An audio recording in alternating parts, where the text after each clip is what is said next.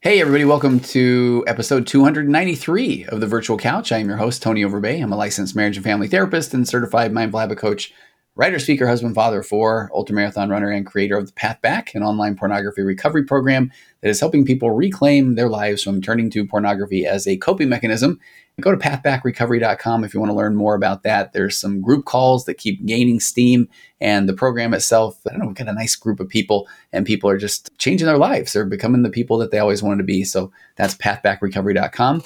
And a huge thing, and I will go so big on this because I got this episode out on a Monday morning instead of the usual Tuesday morning, because on Wednesday of this week, Wednesday, the I am stalling as I look at a calendar. Wednesday the 3rd at 6 p.m. Pacific time. My my good friend Preston Pugmire and I, Preston is the one who helped me create the magnetic marriage course. We are going to do a marriage magnetic marriage workshop. Again, that's at 6 p.m.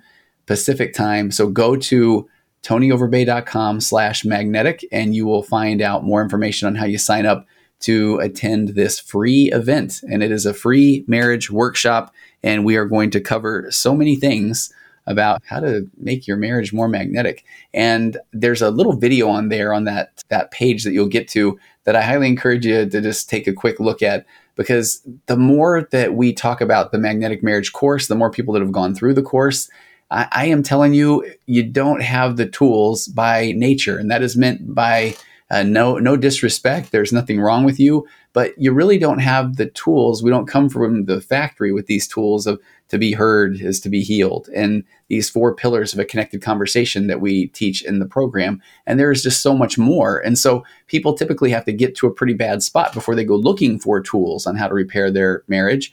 And I am telling you, these are the tools that if you can embrace them now, that I believe you can really help prevent a lot of the where people start to feel disconnected or they that wedge grows between them. Go to tonyoverbay.com slash magnetic and you can watch a little video and you can sign up to participate or to watch the marriage workshop, which is this Wednesday at 6 p.m. So I hope that I will see you there on the the live stream that we're going to be doing, and I, I can't wait. So let's get to today's topic. Today I'm talking about context, and I thought about so many different things I wanted to to share with regard to context. But I've been speaking a lot lately. I talked about this event in Utah that I spoke at. I came home from the event and then I did a couple of, they're called firesides in my area. Then I did a, a lesson today for a, a couple of church congregations that got together. And all of these are on mental health. But there are so many common factors that are occurring of that, that lead people to not feel heard or to not feel seen or to not feel understood. And so these four pillars of a connected conversation that we teach in the marriage course they're gold. They really do. They can help in so many different situations. But I find that we just often don't understand the context of someone else's life or, or their experience. Even if we share the, the same home with them, if we share the same bed with them, we still don't understand truly the context of where their brain is in any given moment and the situations that they have been through that lead them to express things the way that they express them. And so when we are not looking at a relationship out of curiosity, we are missing this incredible opportunity to really connect with our spouse. And I think a lot of times we don't understand the context that somebody is bringing into any given moment. So I'll give you a really silly example. I'm doing this on video right now, and I have a beard. It's the longest beard I think I've ever had. It is. I know the longest beard I've ever had in my entire life.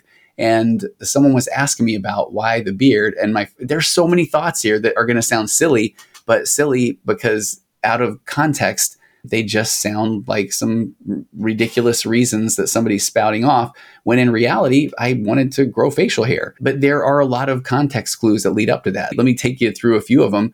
Cue the violins, but I have never had a lot of hair. I went bald at 19 or 20. That's a rough go when you are a 19 or 20 year old guy. I was trying to play baseball. I was in a fraternity. I was at Kansas State University. And this was a long time ago. I'm, I'm almost 52 and there wasn't a lot of information. I couldn't just go Google premature balding or hair loss or that sort of thing. And of course, I would look at my family, and there was not a lot of hair in my family on the men's side. So I should have had a little clue there. But I thought, man, is it because I've been wearing too many baseball hats? Is that the reason why? So fast forward, and in 2003, I finally shaved my head, and that was a little earlier than people were shaving their head. So I got a lot of comments about that. A lot of people assumed that I was ill. I remember having a package going to a FedEx location around Christmas once, and a lady looked at me and went, "Oh," and, and she said, "You can go ahead."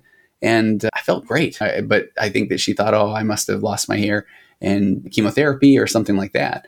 So fast forward, I, I moved through my life. I'm bald, and anytime I even thought about having facial hair, I always thought, and this is just my take, but when someone is bald and they have facial hair, I always think, how do you, where do you know to cut off the line there by the sideburns? And here I never even tried that. So then three years ago, I finally succumbed to glasses. I can't hold things out long enough to see them. My short, uh, I need reading glasses.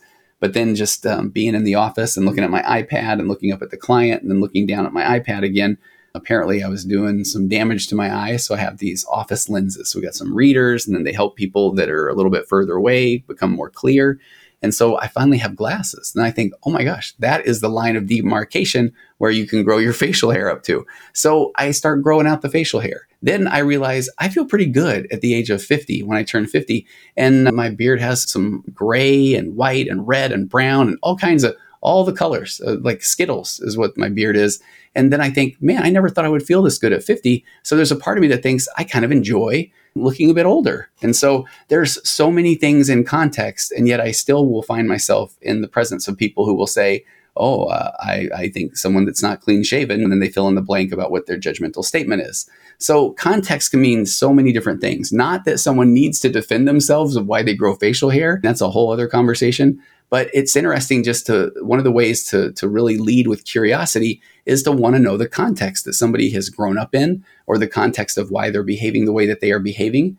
And in reading the book On Being Certain by Robert Burton, MD, the subtitle that is Believing You Are Right Even When You're Not, there's an exercise that he does in there that is talking about this, about the feeling of knowing but it is an amazing exercise that has to do with context. And so I've shared this when I've spoken a couple of times and so I wanted to fit this into a podcast. So, quite frankly, this is a podcast built around this exercise. And then I have some really neat things that talk about fascinating cultural differences.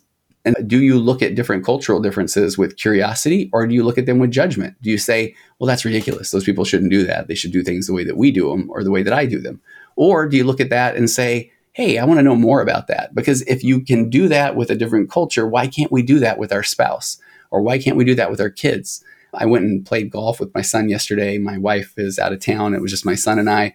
And we had some of the funnest conversations around some things that I, I won't even talk about on the podcast because it'll sound like I'm sure there would be people saying, well, why would you even talk about that with them? That might encourage him to do this or this. But it was, we, we talked nonstop through nine holes of golf and on the way up there and back because I just wanted to know more about his experience. And in hearing him and not telling him, wow, man, I can't believe you did that or I can't believe you said that, he's just so much more open to um, to talk. And then, quite frankly, this is where I feel like we have things backwards in so many different things.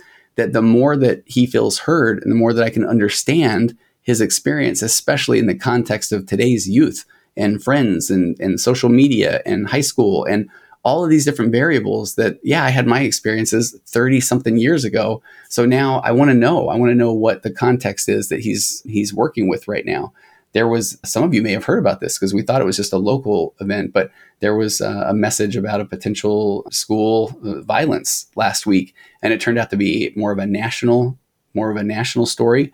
But it was really interesting just to hear him talk about what that's like these days growing up and how often you do hear in social media or people having videos or sending um, pictures, Snapchat or these sort of things of people that are threatening violence or, or, that sort of thing. When I was in high school, we didn't hear about that at all. And so, what is it like to grow up? That becomes more of a, of a regular thing.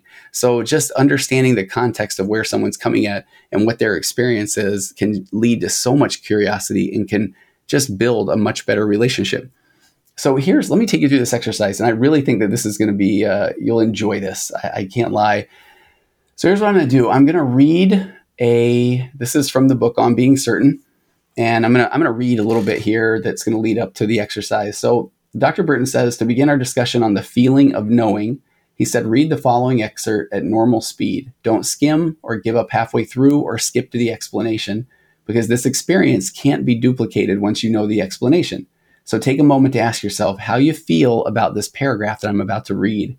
After reading the clarify, after, and then I will give you a clarifying word, and then I'm going to read the paragraph again. And as I do so, I want you to pay attention to the shifts in your mental state and your feeling about the paragraph. And I really feel like this is something that when you hear this, I would love for you to share it with your kids or share it with your spouse, or because this can only be done one time. It can only be duplicated once. So let me read this paragraph and I'm going to read it straight through. And I just want you to uh, just check in and see how you feel about this paragraph. Here goes. Newspaper is better than a magazine. A seashore is better than the street. At first, it's better to run than to walk. You may have to try several times, take some skill, but it's easy to learn. Even young children can enjoy it, and once successful, complications are minimal. Birds seldom get too close. Rain, however, soaks in very fast, and too many people doing the same thing can also cause problems. One needs a lot of room. If there are no complications, it can be very peaceful. And a rock will serve as an anchor. And if things break loose from it, however, you will not get a second chance. So, when you heard that paragraph, and I just did this when I spoke at, a, at an event this morning, do is it comprehensible or is it meaningless? And thankfully, whenever I uh, spoke about this, no one has known where I was going with this, and so it feels pretty meaningless and incomprehensible. And so Dr. Burton says, feel your mind sort through potential explanations. Now, here's the fun part. He says, now watch what happens with the presentation of a single word. So talk about context. Let me give you one word and see how things change. And, and then I'll go a little bit more about that. But the single word is kite. K I T E, kite. So now, as I reread this paragraph, feel the prior discomfort of something amiss is going to shift to this pleasant sense of rightness. Everything fits, every sentence works and has meaning, every one of them. And let me do that then. So let me start here. So remember, the context is a kite. A newspaper is better than a magazine. A seashore is better placed than the street. At first, it's better to run than to walk. You may have to try several times. It takes some skill, but it's easy to learn. Even young children can enjoy it. Once successful, Complications are minimal. Birds seldom get too close. Rain, however, soaks in very fast. Too many people doing the same thing can also cause problems. One needs a lot of room, and if there are no complications, it can be very peaceful. A rock will serve as an anchor, and if things break loose from it, however, you will not get a second chance. So, how did that discomfort shift once you had the context of what that paragraph was about? Dr. Burton says everything fits, every sentence has meaning, when you heard that, he said, it is impossible to regain the sense of not understanding. He said, in an instant, without due conscious deliberation, the paragraph has been irreversibly infused with a feeling of knowing. And so I'm doing a little bit of a stretch here, but I feel like that same, we owe that same concept to the people in our lives, to the conversations in our lives. Do we understand the context in which they are providing? If I just start talking about things and if my wife hears them as nonsense, does she truly understand what the context is that I'm delivering information? And if not, then there comes curiosity. And curiosity is where a connection really occurs. And needless to say, this is where then I just move right in to my four pillars of a connected conversation. That first pillar truly being that uh, to the assumption of good intentions that nobody wakes up in the morning and thinks, here's how I'm going to hurt my spouse or my partner or my mom or my dad, or I'm not. And I certainly don't want to put myself out there and my goal today is to feel dumb. That's not it either. Or uh, as Preston and I have been talking about even more so lately, is if you have a hard time with that assuming good intentions, then you can dig a little bit deeper and just really understand that there's a reason why somebody is expressing themselves the way they are. So picture, and I know that this isn't going to happen exactly, but if someone is expressing to you what sounds somewhat uh, meaningless information, then do you have the context? Do you have that key word of kite? Are they talking about something and they are talking about something because they grew up on the West Coast and they're talking about something to do with the beach and you have never literally been to the beach? Are people talking about going to Disneyland? I didn't go to Disneyland until I was with my wife after we were married. And I never even realized a lot of the context of things that I was missing when people would make cultural jokes or references around Mickey Mouse or Disneyland or that sort of thing. It's a small world. After any of those things, I realized I didn't have the context. I didn't have that one keyword, kite, that would make sense of a lot of the things that people w- were talking about. So, where I want to go next are those four pillars of a connected conversation. If you really look at how that works, then when I'm talking about context, is I want you to approach your relationships with this curiosity. And it can be hard. I talked last week in an episode of my Waking Up to Narcissism podcast, which I think this concept is so deep of when we are having conversations with people and we feel like we're being criticized and and criticism can come in so many different ways we may feel criticized when that person absolutely does not mean anything to be critical So when somebody says, Hey, I don't think you should say that to our son, then it's hard for the person not to start to feel get get their feelings going and feel like, oh man, I think that they're criticizing me instead of looking at that with curiosity, looking at that in context. What's the context that my spouse is expressing of why they feel I shouldn't say something in particular to my son? A real experience. And if you haven't heard that episode, I was talking about this quote. I had been talking with Ganel-Lyn Condie on her talk show and it had gone really well. I was talking about narcissistic traits or tendencies. And then I, I laid out that that quote of that oftentimes people that have narcissistic traits or tendencies, which can be all of us, because man, I would love for you to go listen to that episode because I talk a lot about how moving from childhood, we all have these egotistical, narcissistic traits or tendencies where we do feel like everything revolves around us and we don't really have a lot of empathy for the plight of our caregivers because we're we're little kids and the world really does revolve around us. Uh, and so there's so much there to talk about. But when we move forward into adulthood our hope is that we will grow from self-centered to self-confident to go from that immature way to express ourselves and relate to other people to a more mature way. And that mature way is to listen with curiosity and empathy and to say tell me more. Not to feel like we have to control every situation or put someone down or or have our way be the only way that is an immature way to communicate. So these four pillars and thinking about the context of which someone else is expressing them is it's just a way to connect and it's a way to connect that is not our factory settings. We have to be intentional about staying in a conversation and being present and asking more questions and then not turning to, to this feeling of criticism so that then we shut down and then we do anything we can to defend our fragile ego.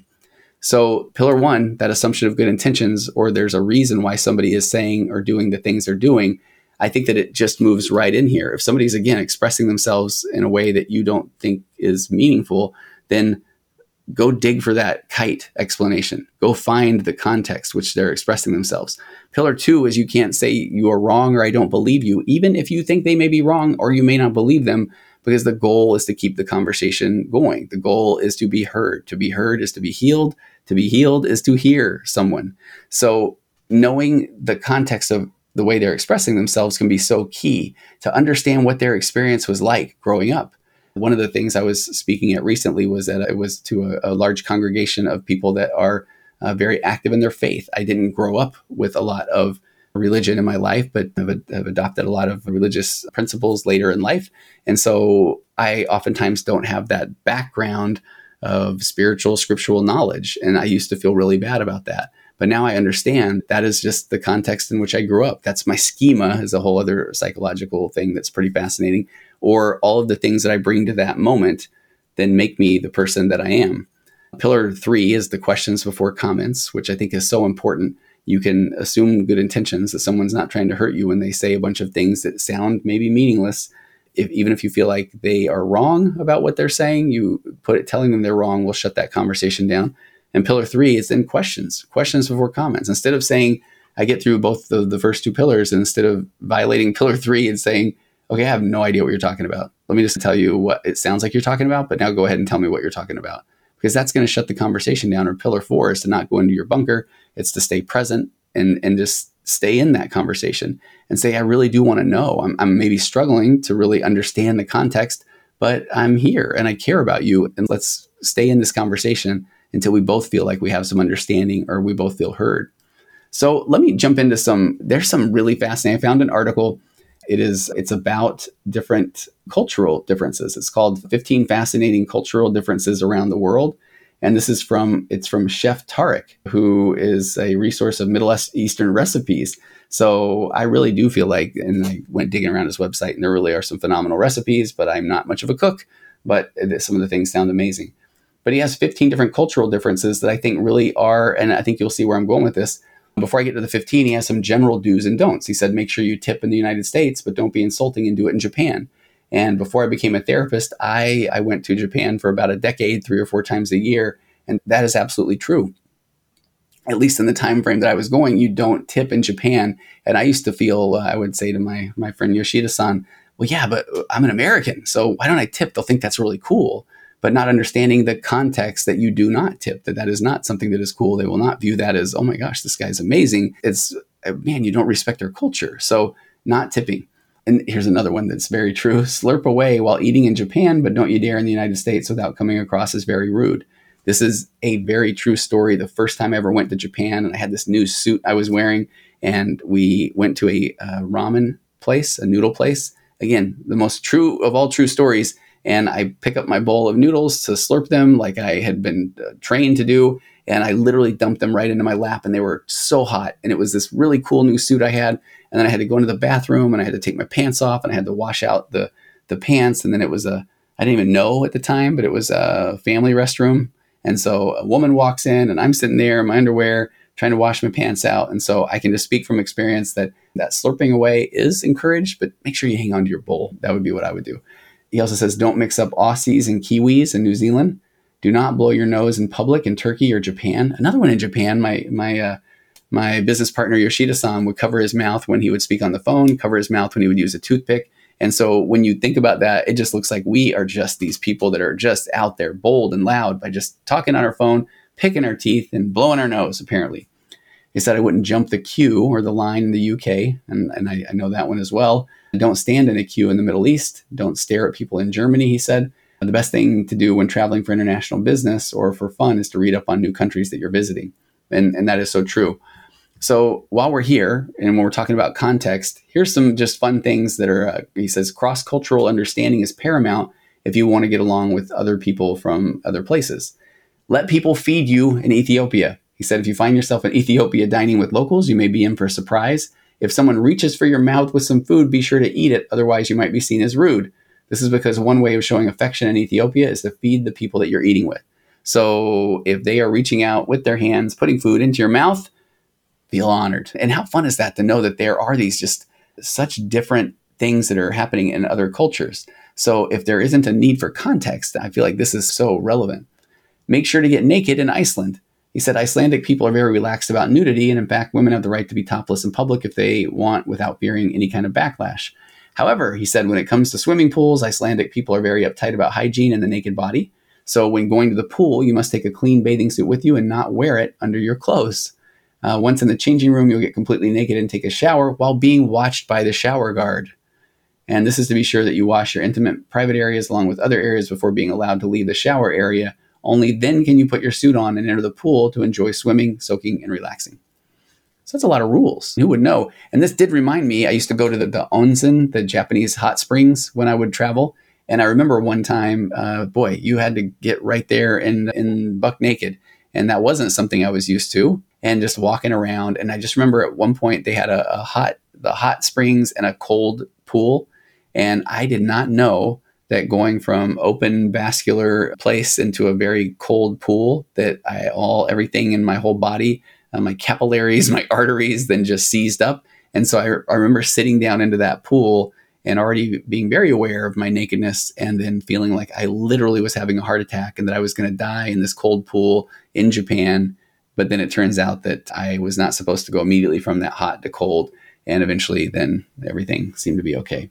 When meeting people in Japan, he says, tell them your age. Now, I did not run into this one, but he says it's very common and not considered rude to ask a person's age in Japan when you meet them for the first time. The Japanese language is rich and complex, and it's a, the language has different words depending on the age or status of the person you're talking to. And I do remember that. Uh, you can say uh, "Ohayo gozaimasu" as uh, "Good morning" in in Japan, and there's you throw a little more flavor into it if the person you're speaking to is older.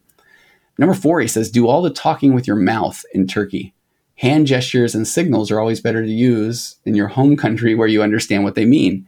And I realize that I speak with my hands a lot. I really do. But he said, for example, in Turkey, allowing your thumb to protrude between your first and second finger in a fist, which I'm doing right now, is extremely rude. And he said, also don't make an okay gesture unless you mean to call someone, he says, an a hole in a very derogatory way. So giving someone the okay, not okay in, in Turkey. Number five, he says giving gifts in China can get you into trouble. Certain gifts in China can cause great offense, such as giving cut flowers, which is only done at funerals. Giving a clock is seen as bad luck, since the words giving a clock sound just like the words attending a funeral.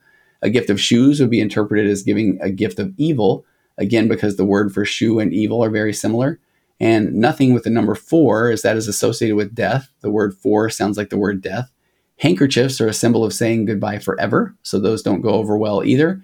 And he says, finally, don't give a sharp object as that insinuates you want to cut off the relationship. He says you should be safe with a gift of fruit or tea or even alcohol. Number six, don't touch anyone's head in Malaysia, especially babies, which is really hard to do because they're so cute and they smell good. But babies, don't touch the head of an adult either. He said just better to hold back on that impulse. And also in Malaysia, it's rude to, to point where directions are normally given with an open hand. Cultural differences or not, it sounds like Chef Tariq is saying it's better not to make hand signals when in a foreign country. And number seven, he says use both hands in South Korea, using both hands when handing things to other people, whether your business card or especially money. Number eight, keep your feet on the ground in the Middle East. Apparently, it's considered very rude to show people the soles of your feet or even point them in their direction and be very careful when you sit with your legs crossed. Just a few more here. Keep a knife and fork in your hands in Chile. He said it's very rude in Chile to eat anything with your hands, even when eating french fries. Always have a knife and a fork at the ready. And 10, uh, number 10, don't make a toast with your wine in Georgia. Not the state Georgia, but the country. Georgians make toast with wine, vodka, or beer if they wish someone bad luck. Many cultural differences exist around the consumption of alcohol, uh, so it's good to be well versed. And he said, however, 10 to 15 toasts a night in small glasses with other alcoholic beverages that must be downed is uh, in, in one is completely normal. Number 11, this one's fascinating because I'm a fan of showing up on time, if not a little bit early. But he says, don't show up on time for dinner in Tanzania.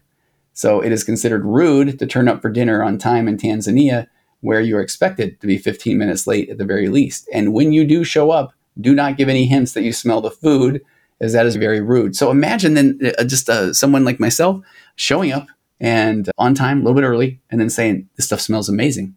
And all of a sudden, you're drummed out of the country. Number 12, never put a fork in your mouth in Thailand. A fork in Thailand is used to shovel the food onto your spoon only and not for eating with. So that is the job of your spoon.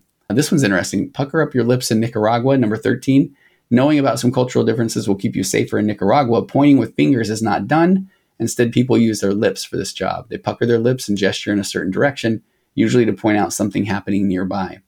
Number 14, go hang out in the cemetery in Denmark. When many people around the world want to hang out, relax, and maybe have a picnic, they usually head for a park. But not so in Denmark, where they head to the cemetery for a little rest and relaxation. The cemeteries there are very well manicured and host a lot of people, especially during nice weather. And this is a pun warning coming.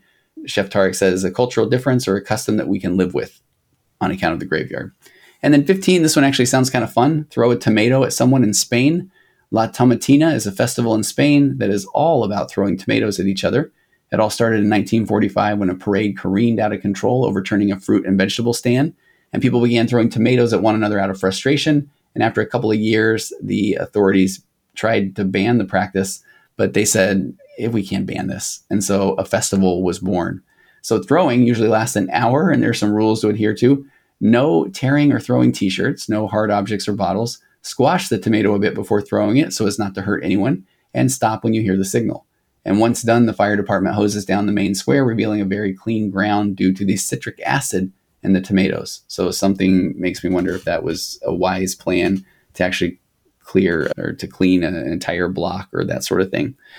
So I, I, hope you can see why I, I, enjoy those. It's fun to learn different things about different cultures, but I've talked often about the idea. I mean, today we're talking about context and we're talking about do you bring that same curiosity about that you would in a culture of or saying, oh wow, I didn't know that into your own relationships or in your relationships, you say, well, that's ridiculous. Or you might have even been saying these things are ridiculous here, as would some people in other countries think some of the traditions that we do are ridiculous as well. I'm literally recording this on Halloween.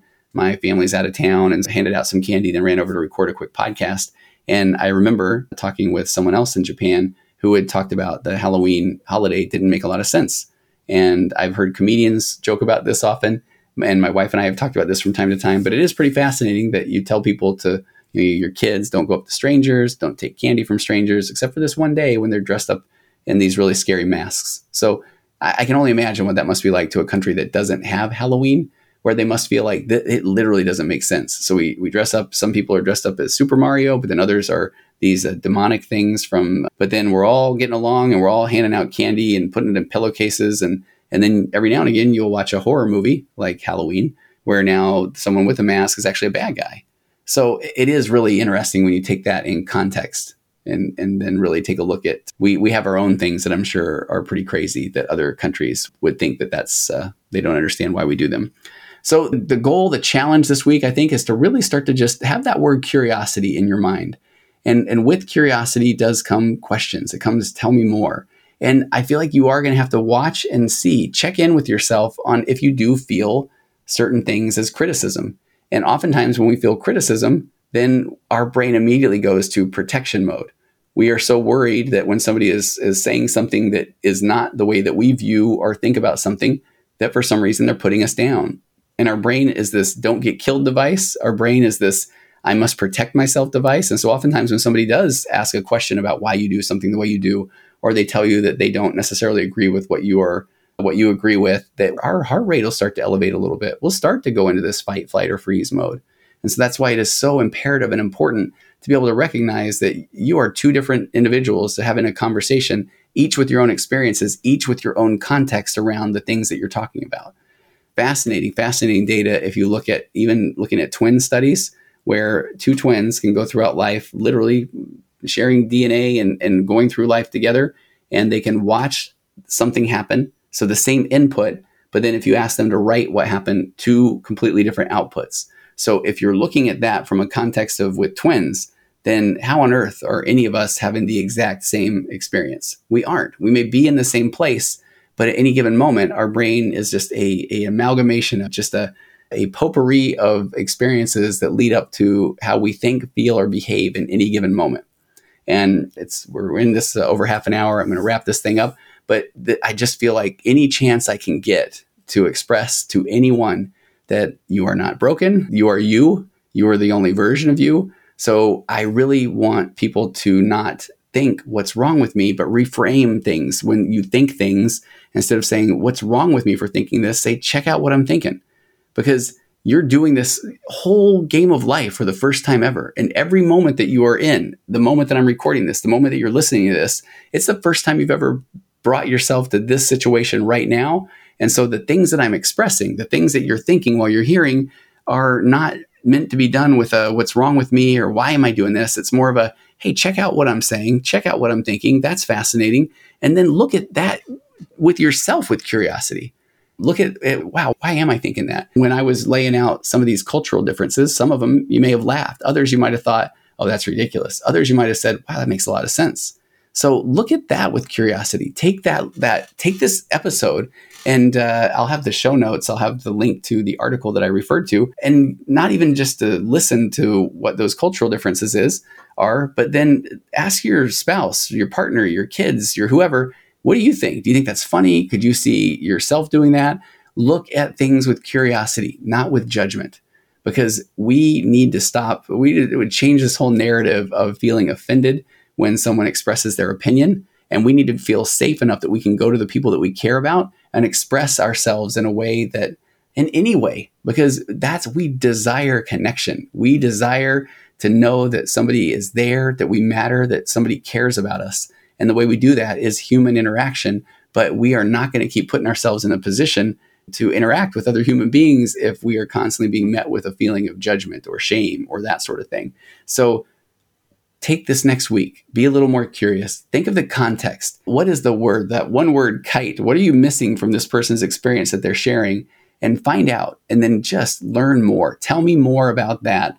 And, and maybe hold back on wanting to let somebody know why you think what they're saying is wrong or that you disagree. And I promise you that you are going to start to feel more of a connection and you are going to feel your yourself feel a little bit. I think we've all had these experiences before where you have had a negative interaction with somebody and that does not feel good to carry that around with you. It breaks my heart a lot of times. My son, I'm, I'm wrapping this up, I promise.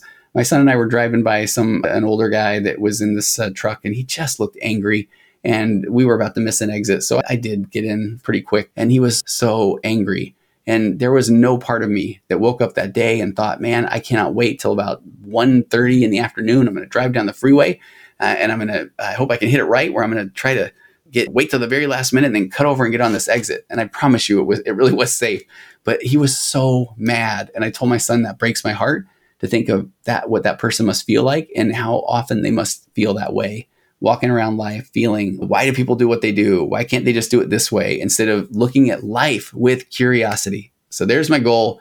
There's my hope. There's your assignment for the week. And do not forget, go to tonyoverbay.com slash magnetic and sign up to, to find out more about this workshop, which is Wednesday the 4th. Oh, now I just panicked. Is it Wednesday the 4th? It is Wednesday the 3rd. Wednesday, November 3rd, 6 p.m. Pacific, and find out more about that. Boy, if anyone's still listening, I completely botched uh, doing the betterhelp.com ad again this week. Betterhelp.com slash virtual couch if you are interested in the world of online therapy sliding scales, a very easy process to get on board and find a therapist that can help you with so many different things. So you deserve to, to take a look at your mental health, betterhelp.com.